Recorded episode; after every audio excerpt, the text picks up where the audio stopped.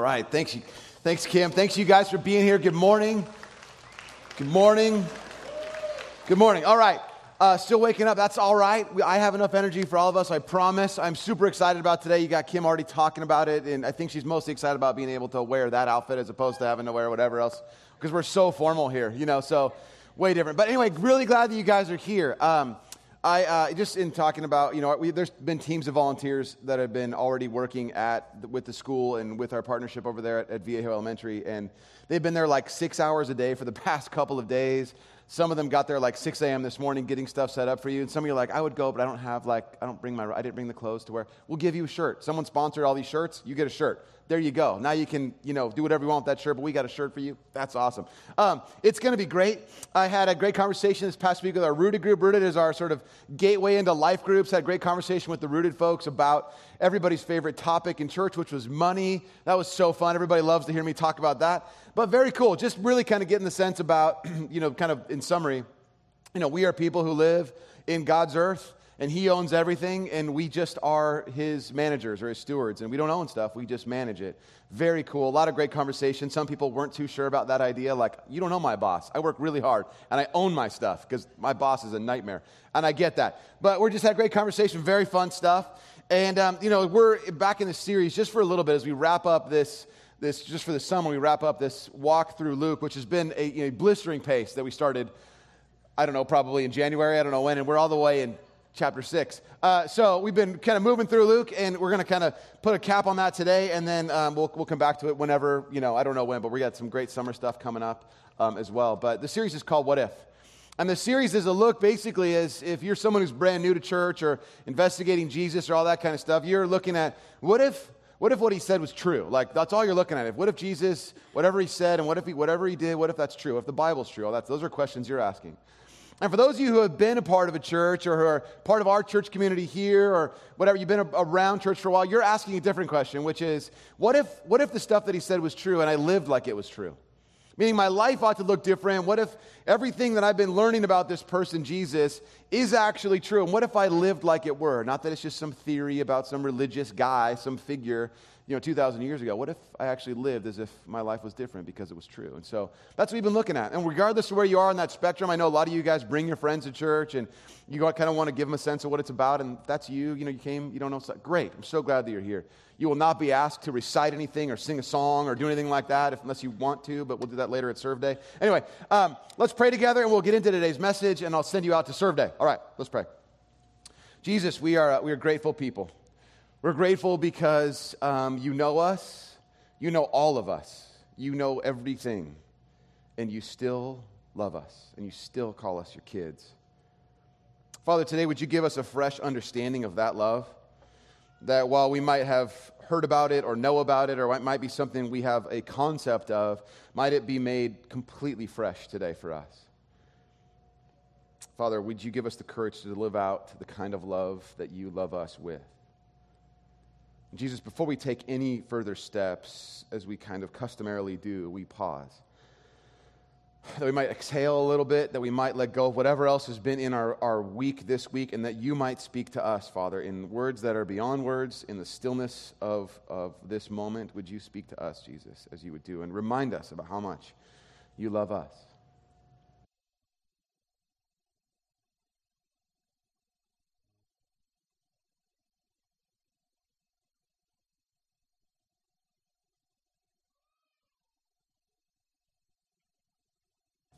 Jesus, there's so much going on in our lives. And we worry that we're not good enough. We worry that we're not capable enough. We worry that everything's going to come crashing down. And we worry, Father, that if, if it was really true that you did know us, that you wouldn't want us around. And yet, Father, it is your mercy that is the unrelenting story of the Bible. And so might we live in that today in a fresh way, Jesus. In your name, amen. Well, like I said, we're continuing in the series uh, called What If. If you want to take out your outline, which is in your bulletin, there is some stuff to kind of look at there. Some of you just, you keep the outline just throws you off or whatever. Everything you need to be on the screen. If you want to follow along in your Bible, we'll, we'll be in Luke chapter 6, beginning in verse uh, right around 30, 27. So you want to take a look there, and we'll, we'll be in there you know, primarily today. Um, as you're doing that, as you're, you know, you want to take notes, you're a note person, take a pen out, whatever. Um, I, um, I have, have, to tell you a story this, this past, uh, this, two weeks ago. Um, I go, my son rides his bike to school, and I take my, uh, my second grade daughter to school in the car, or we walk or whatever. But I'm walking past the bike racks um, as I'm going to, to take my daughter to school, and my son's bike is there in the bike rack, and it is unlocked. And so I walk, I, am like, oh, wow, Dylan's bike's unlocked. You know, that's kind of weird. So I walk over and I lock the bike for him. And I take my daughter to school and, okay, bye, sweetheart. And, you know, it's all, it's real important, the procedure with my daughter. It's different than my son. My son's like, you know, dad, he like doesn't even want me to say anything to him in the morning. But, you know, like I do anyways. And of course, the more embarrassed he is, the bigger I get, you know. Bye, son, I love you. I really love you. Right when you get home, there'll be a huge hug waiting for you, buddy. And he's just like more and more, you know. So that's just the torture I get to give to my son. It's my great joy in my life. Okay, so I do that. But my daughter is like, you know, it's like a procedure. It's a hug. It's a kiss. It's a I love you. There's a whole thing. But I'm walking out as I'm walking back to the car, and I, and I look at my son's bike again, which I have now locked, and I go, he's just going to think his lock magically locked itself. He's going to think he's going to think that whatever he did in the morning was sufficient to protect his bike, and that's just not. It's not going to help him learn anything. So I stole his bike. I just I like and the other other parent. Now this is what's funny because you know. By, well, anyways, I'm walking the bike out. First of all, if you wanted to just this is not good advice. This is just a story. Like if you wanted to go steal bikes and sell them on Craigslist, just act, I dress like a concerned parent, like you're ready for work, and just walk a bike out and just look like a look of shame on your face. Nobody questions you. They're like, oh, that must be his bike. Yep. Like he's that's his kid's bike and he's gonna, you know, do something with it. Maybe it's got a flat tire whatever. No one will question you. If you just want to make a little extra money on the side and steal bikes, that's how. Okay. There's a little advice from your pastor. Okay. Uh, but I'm walking this bike out, and some of the families that know, the families that know me and even know my son's bike are like, "What are you doing?" And uh, to the dads, I would say, you know, hey, I, I, I stole my, my son's bike. To you know, he, he forgot to lock it up. I'm taking it home and just letting him feel that. And the dads are like, "Way to go." That's what I'm talking about. That's what we need more of that happening around here. You know, like, you know, like they're all excited about it. And all of the moms, every, to, to a person, was like, oh no. oh, wow, that's, I don't, I don't know. Okay, well, they kind of, the moms that don't know me that well are kind of like, oh, that's, that's interesting. You know, like they don't know what to say to me the moms that do know me are like, wow, are you sure you want to do that? And I'm like, yeah, I'm sure. One guy, one guy was like, I talked to one of my buddies who was like, I'm just going to go take my son's bike right now, too. He locked it up. I'm just taking it anyway. I'm like, no, no, don't do that. Like, you don't, that's not, don't do that. So I took his bike home. And the whole idea behind this is that I wanted him, now this is where, again, dads are like, and moms are, what are you doing? You're insane. You're a mean person. But I wanted him to have like a negative emotional experience. I really did. I wanted him to go, oh my gosh ah, my bike's gone. And then have, and what he does is he walks from the bike rack about 400 yards to a park where all, you know, Amanda and then all these other moms are there hanging out with the kids, play for a little bit, and then they go home. And I wanted him to have that sort of walk of just total regret and terror for like, four, and again, see the moms on there just went, oh gosh. And the dads are like, yep, mm-hmm, mm-hmm, yeah. So I wanted to walk all the way down there. And then eventually, you know, depending on the circumstances, you know, my wife could rescue him or tell him the truth or what, you know, whatever needed to happen. Which, of course, I wanted him to just walk home and just be sad, which that was just too much, evidently. So my wife rescued him way too early, I guess. As soon as, she, as, soon as he got to the park, don't worry, dad took the bike, you know. Anyway, now, all of this idea falls under this category of something we call tough love. And the idea of it is that we're, we kind of give the people that we love a version of some kind of tough experience such that they'll learn something for themselves. That's tough love. Dads are a little bit more okay with that than moms typically. Not always, but typically. Now, I think when we talk about the Bible, Jesus has a version of tough love that's different than what I just described. It's a different kind of tough love. And what he does is he describes a kind of love that is so much more difficult for the person giving the love, being the loving person, than for the one who receives it. Because when we're talking about tough love, we're saying you're going to receive a little dose of reality and it's going to be hard for you. But tough love, as Jesus talks about it, is one in which if you choose to be a person who loves other people, in the way Jesus describes it, it is so incredibly difficult. It is a monumental task. It is unbelievably peculiar and different from the way the rest of the world loves. It is a tough brand of love. But before we get to that, you have to understand something about this kind of love that Jesus talks about. That it is not just simply something that you just go out and try because people have heard this before. What we're going to talk about is content that has been famous since about the you know, 1500s. It's very famous content. It has a special title, and we're going to get to it in a little bit. But if you don't understand the framework of this conversation about this toughest kind of love for us to actually participate in, you'll miss the whole thing. Because it is so critical and it is so difficult Because Jesus sets it up in a way such that if you understand this first thing, everything else, which I'm actually giving it to you out of order, which everything else we're going to do makes way more sense. Now, here's this framework. There's this, this kind of love that Jesus talks about is built on a premise. And if you miss it, it won't work. And here's what it is Luke 6 36 says this Be merciful, just as your Father is merciful. Now, I think for us, we could spend, I, we could do weeks just on this idea. We could spend a lot of time just talking about that concept alone because, you know, as we talk about stuff, you know, I, I, think most of us are engaged, at least the world is, is engaged in a kind of cosmic scale version of Mad Libs, in which I think I can put on your outline. You can see there's like, describe this kind of God. Like, give us a describing word, you know, like what is it, an adjective describing God? And, and however we fill in the blank, as your father is blank determines so much of how we see ourselves. It determines so much of how we see the rest of the world. It determines this very nature of this really difficult love we're going to be challenged to engage in if we see him as something other than merciful. Because so many of us have different words we put in that blank. You know, we have, we have all kinds of words. We have words like cruel sometimes for us. We have words like distant. We have words like condemning, fear inducing. You know, we have words like shaming.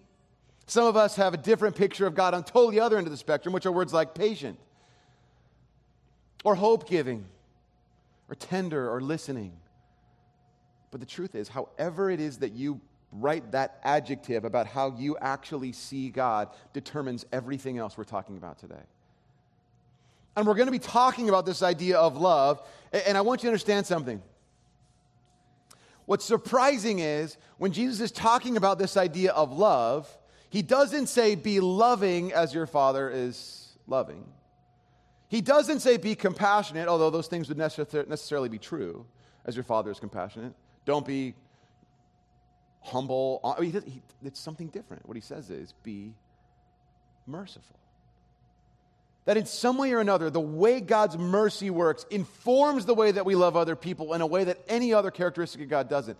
And until we have that in view, that God is a merciful God, our own ability to be this kind of courageous, tough, kind of loving person is not even there. It's a total miss. I feel like so much of what I do is my job when I'm teaching is about trying, it's sort of kind of like spiritual optometry.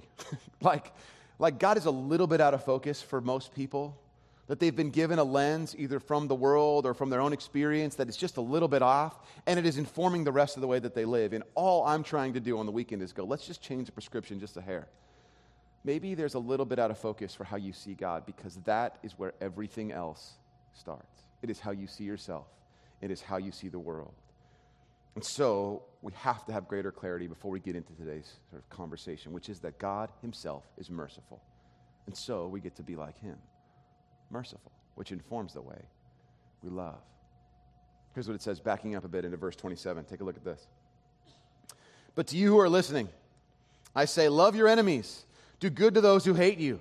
Bless those who curse you. Pray for those who mistreat you. If someone slaps you on one cheek, turn to the other, other cheek also. If someone takes your coat, do not withhold your shirt from them. Give to everyone who asks you, and if anyone takes what belongs to you, do not demand it back. These are words you might have heard before if you grew up in the church. These are words that kind of express this idea of a courageous, very tough to give kind of love. Now, what's not surprising in this passage are, the, are a couple words. If you had to describe words that Jesus would use, these are words you'd imagine love, do good, bless, pray, give. These are all words you go, Jesus says that kind of stuff. Those are not shocking words. We get it. But what's shocking is something totally different. It's the, it's the recipients of those words. Because we understand love and do good and you know, be sweet and oh, we understand those kind of churchy concepts. But where this starts to get a little bit bizarre is that he starts talking about people that fall into the category of things like enemies, people who hate you, people who curse you, people who humiliate you, which is like basically when we talk about a slap, a slap is a humiliation act. It's a, you know, in, in some of you may have read this article, it was in LA Times not too long ago, it was an article on the, the sort of the north shore of, of Oahu pipeline kind of surf culture that's there. And amid, you know, um, one of the sort of the, a local group that regulates there. It's basically a gang, but they, they enforce who gets what waves and who's, who's supposed to be safe out there. They're called the Wolf Pack. And basically, what they'll do is this if you take off on someone else's wave, if you go where you're not supposed to, if you do something you're not supposed to, what will happen is they walk over to you and they slap you like a full open palm slap. You get slapped in the face. And the idea is that it's so much more humiliating than just being punched like in a regular fight. Now, there are regular fights that break out all the time, too. But the idea is they find this guy on the beach, they get there, and they just open palm slap him. Bam. The idea is you stepped out, and we have to humiliate you and put you back in your right space. Same concepts here. This idea of being slapped in the cheek is the same thing. In the ancient world, to be slapped is to say, You overstep some bounds and let me put you back in your space. Let me elevate myself above you such that you're humiliated. And what's being talked about here is these people whom we're supposed to love hate, curse, mistreat, humiliate us, and they take us such that we're, they take stuff from us such that we're exposed. Our code, such that we're exposed. And they rob us of our dignity. And he says, love to them. Love them. That's shocking. That is a very difficult kind of love to engage in. The question for us is where, where are these enemies? What are they? What constitutes an enemy? What makes them? What makes someone who is a stranger or someone I just know? What moves them from the status of being someone I'm just kind of around to someone who is really now difficult to love? What makes someone an enemy? Lots of things. I mean, sometimes we find enemies on the road. They're very easy to find in traffic. They make themselves known to us very easily. You know, it's as simple as uh, uh, we're driving to soccer practice the other day, and uh, Amanda's driving, and we're, we're, you know, we're all everybody's in the minivan, and she puts a signal on in traffic to like get over a lane, and a guy acknowledges the, the signal and then speeds up immediately to get right next to her to which I honestly did this, you guys. You're going you're gonna think I'm, I gave, I, this, I'm not telling you the truth. But I looked over and gave him a thumbs up. I just gave him one of these. I didn't, I didn't do anything else. Some of you are thinking, nah, thumbs up is a euphemism for something else. No, it's not. I just went, hey, man, good job. Cool. Thanks for that. And he didn't, didn't mean, you know, just like gave me a look. But it was like he needed that extra 100 yards. You know, he couldn't get, and that guy's now an enemy, right? Easily. Now, some of you are like, how dare you? I know it was you, sir. No, just kidding. but there's people on the road that instantly become our enemy. There are people in our job who have become our enemy, who have backstabbed us, who have lied about us. Maybe our boss is someone who is actually, who may, in fact, write our review, but they're also our enemy.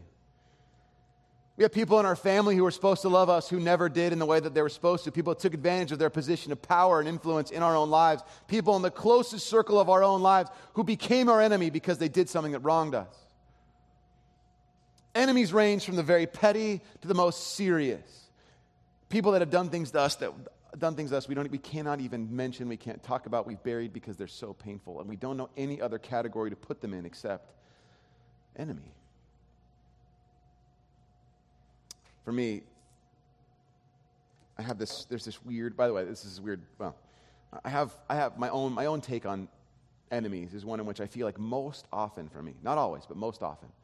My own experience with enemies is that generally these are people with whom I, I they somehow manage to enrage my own insecurities, and there are people about whom that I am blaming for my own mistakes. Not always, but generally. This past week, this is, this is, this is an indication of my own insecurity. this past week, so every week you heard, hey, we sent out a compass and it does, you know, whatever. It tells you about the church. And on Thursday, I write a letter. And there's a copy editor at the Irvine campus who reviews everything to make sure it's grammatically correct, that I don't say, like, you know, you know, I were awesome one day, or you know, I were, I wear, you know, I were, whatever. They make sure I just say verb tenses. They're good at Mad Libs, that kind of stuff. They get it all right.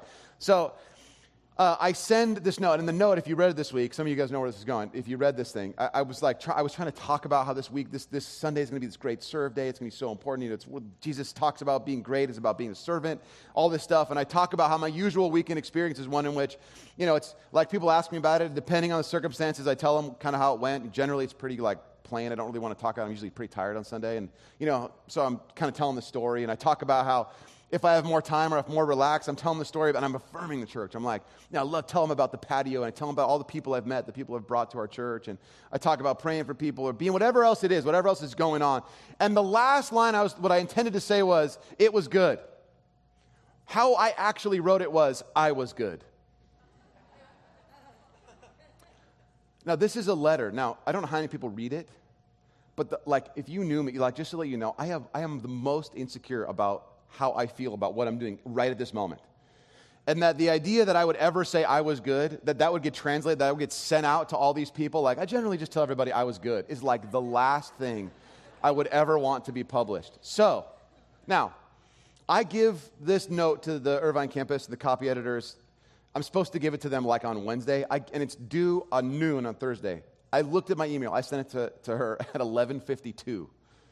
So the chances that she's going to catch things, a that are not, it's not a grammatical, it's not a grammatical issue. It's just my own insecurity. She's going to have to know my own insecurities about stuff, and then have to correct it is incredibly small. It's really my own fault. Let's be clear.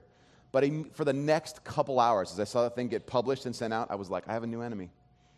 I am so mad at her. You know, like, and she's this really great person you know, she, you know, she's, and she's, I, I just was like, oh, oh my gosh, I, I'm like so like frustrated. I wrote, a, I wrote a nice email like, hey, this is hilarious. but in my heart, it was like, I am, I'm terrified now. Everybody thinks, I think when I get off the stage, I'm like, I was good. I was just, I was good. I never think that. I always think, oh my gosh, did every, is everyone going to leave? Anyway, just to let you know that, okay? Now, it is so easy to find and identify enemies. It's so easy to find people. And for me, like I said, they're usually connected to my own insecurity. Now, granted, there are people who, are, who have an enemy status in our lives, who have wronged us, who have done things to us, who will continue to do things to us that are completely unwarranted and are most definitely not connected to our insecurities. In fact, they may have caused our insecurities. Regardless of where we are on that spectrum, Jesus says this insane thing love your enemies. Just love your enemies. The whole idea here this is the kind of, this is the most difficult kind of love to administer. It is the toughest love. No question about it. He summarizes this idea in what in the 16th century came to be known as the golden rule. It says this. Luke 6:31. Do to others as you would have them do to you. Do to others as you would have them do to you. Now, this is the sum. Now, it's like what we want is the others that to be kind of a narrow band of people that are kind of awesome. We want it to be those people. Only what he's just said is these are all the kinds of people that are the others those who hate you, mistreat you, humiliate you, expose you, rob you. Those people, I want you to make sure that you love them. It's not, an old, it's not a new concept. The basic idea is common in the ancient world. To give you a couple examples, there's some I wrote, uh, just some people on your outline, just ideas. Jesus says a little different than them, but you can look at the difference here. Look at this. Rabbi Hillel says it this way. We have that. It says, Whatever is hateful to you, do not do to your fellow. So, whatever is really hateful, which leaves a little bit of margin. Like if something's like mildly annoying, can I do that to someone else? Is that, if like if I, you know, if we're riding in the van together, can I do the I'm not touching you game with someone else? Because I, you know, I don't hate, that's annoying. Okay, can we do that? No, the next one is this. Look, look at this. This is Confucius. He says this. What you do not wish for yourself, do not do to others. Okay, some Greek philosophers, I wrote Aristotle, it should be different than that, but here, go that one, good. Avoid doing what you'd blame others for doing to you. I actually like that one. Avoid doing to others what you'd blame others for doing to you. Now, Jesus is slightly different, though. Look at it again. Put, put Matthew 6.31 on the screen again. Look at Jesus' difference. The difference between these and Jesus' Do unto others as you would have them do unto you. In other words, it's not simply about avoiding the things, avoiding doing the things that other people hate. It's about moving toward people. Find those other people and do stuff to them that is awesome. The way you want to do, be great to them. It's not just simply avoid doing stuff that you hate, it's about moving towards people with a manner of love and of speaking in such a way. And so he says, Do unto others as you would have them do unto you. This is an absurd kind of love because it's not just for the people that we like or the people that are kind of like us or people that can get us stuff. Here's what he says in verse 32 If you love those who love you, what credit is that to you? Even sinners love those who love them. And if you do good to those who are good to you, what credit is that to you? Even sinners do that. And if you lend to those from whom you expect repayment, what credit is that to you? Even sinners lend to sinners, expecting to be paid in full. Jesus is saying this kind of love that we're talking about it needs to be, it needs to seem, and it needs to look to the rest of the world as peculiar. It needs to look as bizarre. It needs to seem to other people as an act of craziness. Because the world does stuff in a way that we kind of go, that, well, we, we, that makes sense.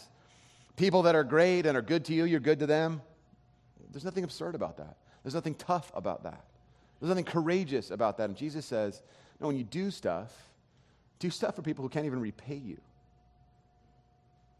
Just as a side note, there is this, you know, what we're doing today isn't clearly, it's not clearly towards an enemy. But I want you to understand the, the, one, of the, one of the ethics behind this is we are a part of doing something in the community for people we're not expecting anything in return for.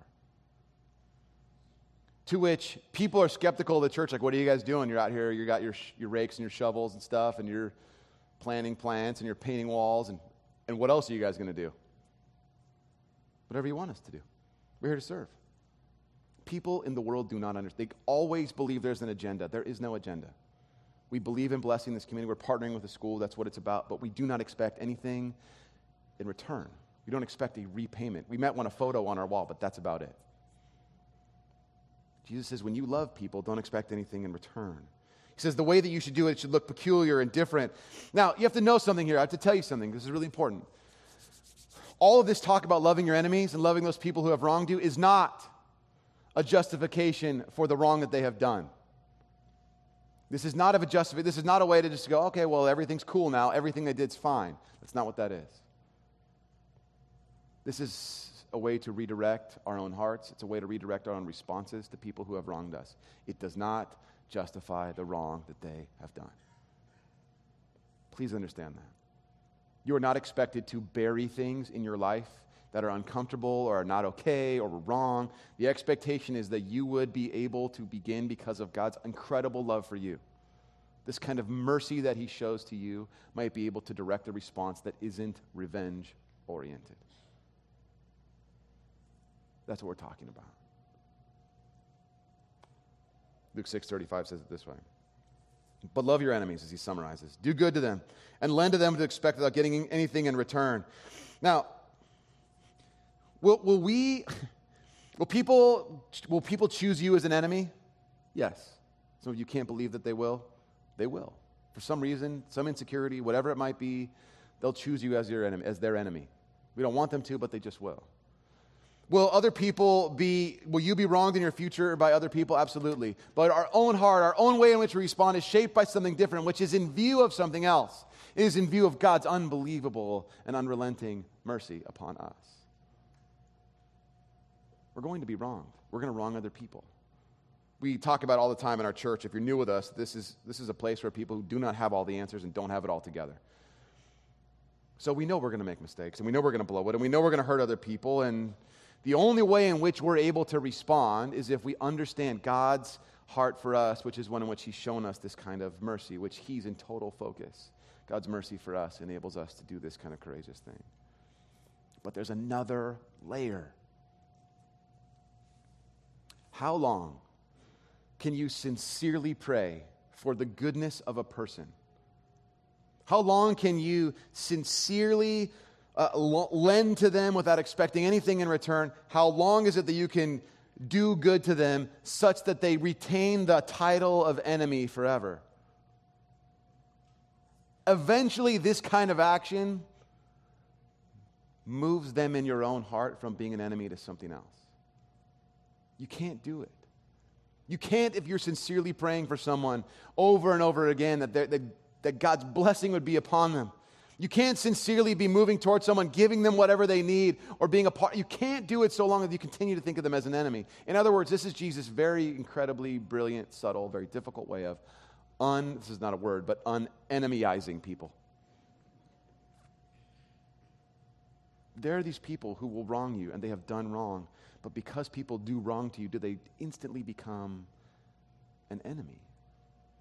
How do we unenemyize people in our lives? This is what it says. I know what you're thinking. McGuire, this is like so hard. this isn't, I mean, like, this is a very theoretical kind of way to live, and we should all aspire to it, and I get what you're saying, but that's just insane. Because I don't really see, very pragmatic, I don't really see the payoff. I don't get why this matters. I get why we're supposed to do it. I get Jesus' whole thing and the golden rule. I've heard that since I was a little kid, but I don't get what the payoff is. Look what he says in verse 35b. He says this Then your reward will be great, and you will be children of the Most High because he is kind to the ungrateful and the wicked. Now, he's saying then, we do good to our enemies, and we lend to them without expecting to get anything back. Your reward will be great. There's this payoff line here, and he's saying you'll be children of the Most High because he's kind or merciful to the ungrateful and the wicked. And we think, well, lucky for those ungrateful and the wicked. Glad they're going to have some mercy from God. That's great. Where are the ungrateful and the wicked? What constitutes an ungrateful and a wicked person? Jesus is not talking about the them, the enemies out there. He's talking about us. We do good and we lend without expecting in return because God is merciful, because He is kind to the ungrateful and the wicked. That's us. It isn't simply that he's saying, I'm going to be great to other people out there, and you, know, you should probably kind of follow my example because the wicked are out there and we should be kind. He's saying, no, no, no, no. God's mercy is for us. We know us. We are not as wonderful as we let everybody else believe. And when we're really honest, we have God going, I see everything that you've been a part of and done, and I am merciful to you. God's mercy is already for you. You've already got, He's already extending it toward you. He gives to us His kindness. He gives to us this kind of mercy even when we long before we deserve anything, before we will ever deserve any of this kind of thing. We engage in this kind of love and believe in this kind of mercy because it literally transforms our lives. I want you to watch a video of a woman who, whose name is Jean and she's 70 years old, and I want you to catch this picture of how she's transformed by this kind of love. Check this out. Uh, I guess you could say that I had a rather difficult childhood. My mother died when I was 10 months old, and I was placed in an orphanage at age two. When I was 12 years old, I was adopted from the orphanage by a couple. Unfortunately, they were alcoholics. Again, that wasn't a very pleasant situation, but uh, I muddled through. I got married at age 19. Uh, after 18 years of marriage, we got divorced, and I uh, went kind of crazy, and I just drank heavily. There would be large portions of an evening that I couldn't remember. I pretty much lost faith in humanity. I didn't want to go out. I was very depressed and on medication. I was isolating. I didn't want to go out in public. I didn't want to be around a lot of people. My daughter Christine had been attending Mariners for some time, and she asked me to go with her, and I don't know, oh, all right, you know, I begrudgingly went with her. Then last October, November, the pastor was giving a message about God's forgiveness and that it is huge, it's infinite, you know. I felt my sins were too great. I didn't see how he could forgive me. He certainly knew everything. He knew everything. Let's just put it that way. That was when it hit me that he forgave me too. People that knew me then and that see me now tell me I don't even look like the same person, that I have so much joy and I seem so happy all the time. And I tell them I am because now I have the joy of the Lord with me and He has changed my life so dramatically. I, I can't even put it into words sometimes. I'm Jean, I'm 70 years old, and I have a new life. Hmm.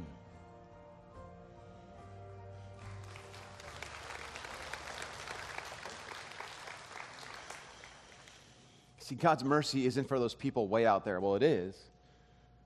But if we only assume it's for those people and not for us, then we miss the whole concept of this kind of insane, crazy, bizarre, absurd, really tough kind of love to engage in. God's intention is for you to understand first and foremost that God's love and mercy are for you. How often we forget how easy it is for us to absorb the lies of our own world, our own past that say, You are not good enough to receive this love, which inhibits our ability to love other people. If we cannot receive God's mercy, mercy then it'll be so much more difficult for us. Impossible to unenemyize people, people who we have called enemies who have wronged us. See, this is not a weak kind of love, this is a very tough kind of love because we are the toughest to love. You know, on the cross, Jesus has this experience. I want you to remember, just think back before about the kind of people Jesus talks about whom we have to love. Who, this is where this is geared, where we're kind of aiming at here. These are people, oh, just remember, who, just to go back again real quickly, who hated us, who curse us, who mistreat us, who humiliate us, who expose us, and who rob us. On the cross, Jesus is hated, he's cursed, he is mistreated, he's humiliated, he is exposed, stripped naked, and then people are gambling for his own clothes to take them. Does that sound familiar? Like maybe there's some.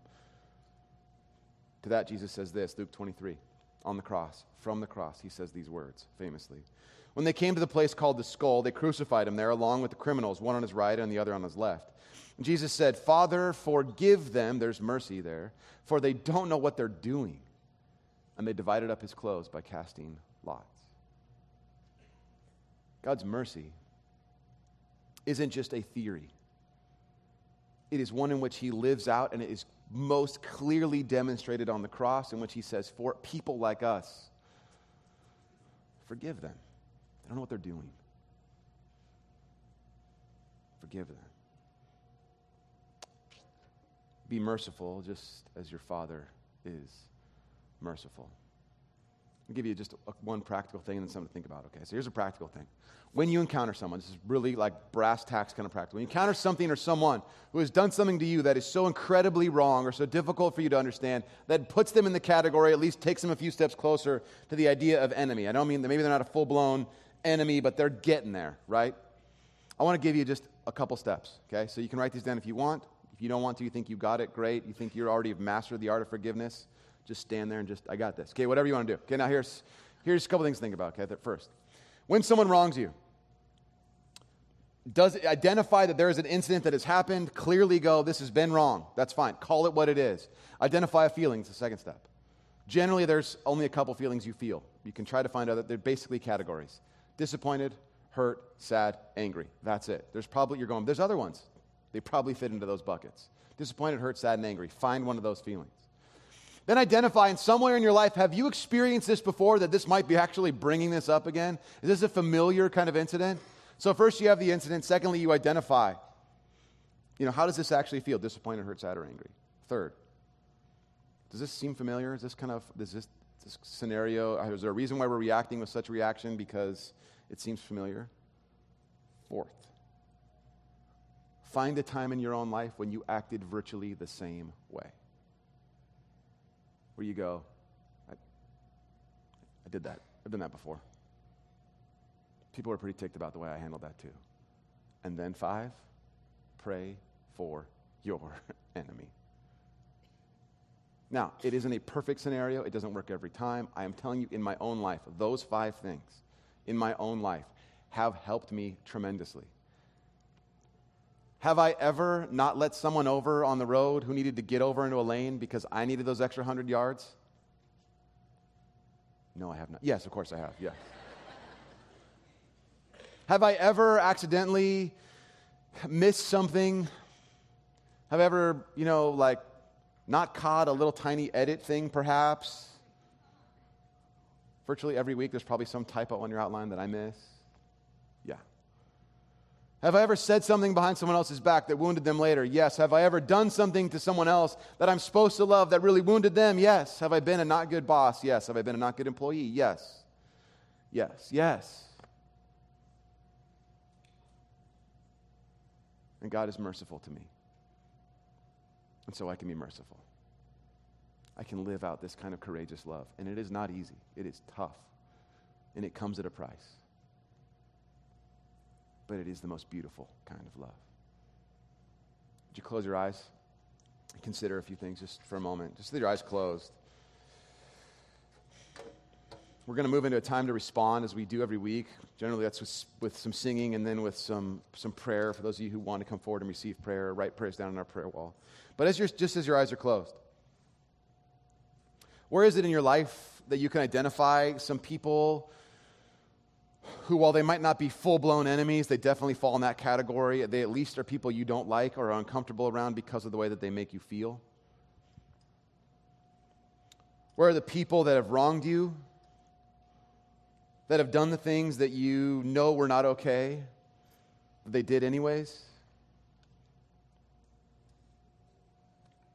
Do you have disappointment? Do you have sadness? Do you have hurt? Do you have anger?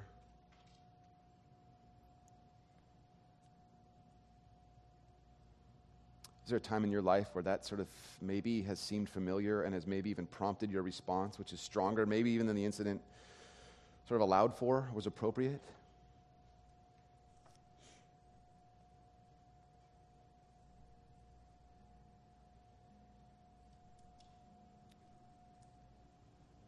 Is there something in which you might be able to connect with that similar action to someone else that you have gone and done that, that same thing? Maybe not exactly the same, but there is some capacity in which you have violated someone in some capacity, small or big in some way in which they might have felt the same way you have felt.